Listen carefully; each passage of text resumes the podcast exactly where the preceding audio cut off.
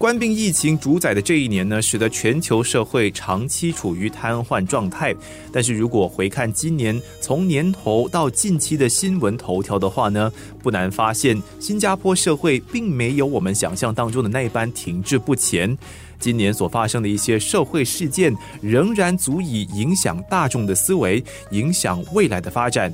这个星期的生活加热点，我们回顾我个人觉得二零二零年很有代表性的社会事件。生活加热点这一次的制作参考了两份晚间报章，也就是《新民日报》和《联合晚报》这一年下来的众多头版新闻。你可能在想，今年的新闻来来去去都跟新型冠状病毒疾病逃不了关系，还有哪一些社会新闻是可以聊的？对。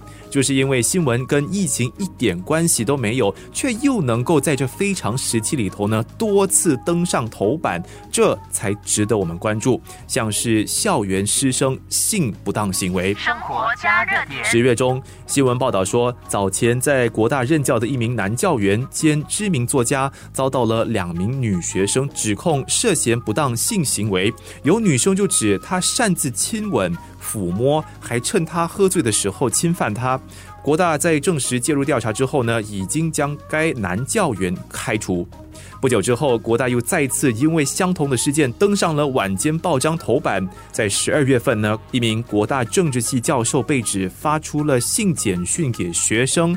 喝酒之后还大谈学生身体部位，事后还跟学生拉拉扯扯，因为涉嫌性骚扰学生而被国大开除。国大也对此已经报警。生活加热点，师生之间发生性不当行为这种事情一次就已经算多了，更何况在今年之内还爆出两起，真的叫人难以理解。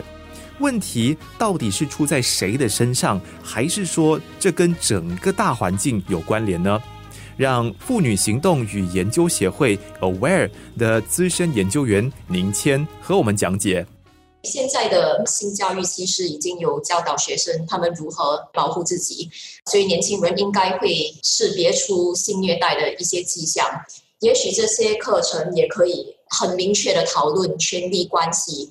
以及施暴者如何滥用权力，让年轻人更加了解性虐待在不同的情况下会有不同的迹象。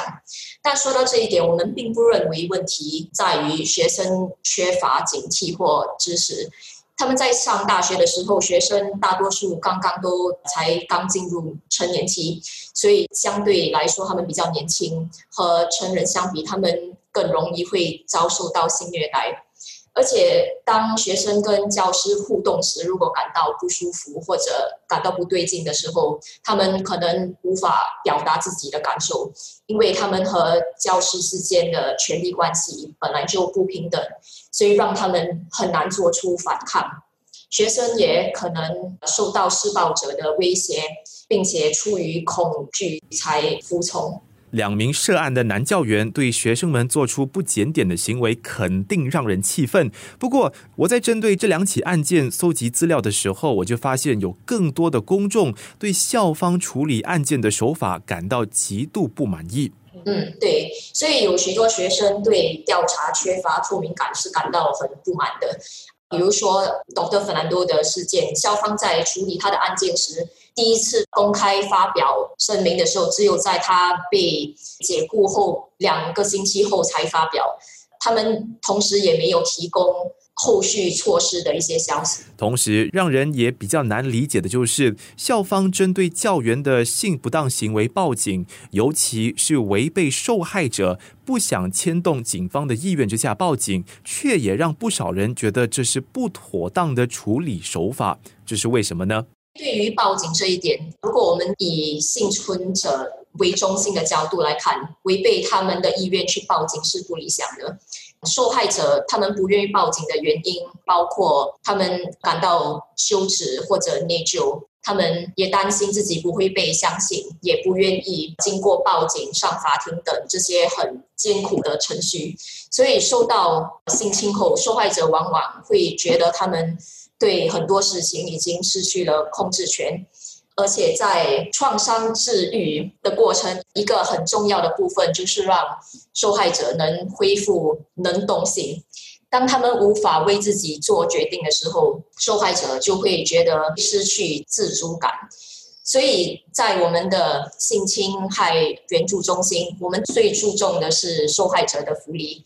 强迫受害者去举报，会相反的导致他们更不愿意向服务组织求助。所以，我们都让客户做出自己的决定，选择要举报或者不举报，除非是。特殊情况，否则我们不会代表他们去报警。生活加热点。不仅这两起涉及教员和学生的性不当行为事件，本地校园里头呢，在过去几年之内，其实也频频发生了不少性暴力事件。也就是施暴者透过强迫的手段，在对方不同意或者是不知情的情况之下。逼迫他人跟自己发生任何形式的性关系、性骚扰、性暗示等不妥行为。下一集我们继续讨论这个让人担忧的现象。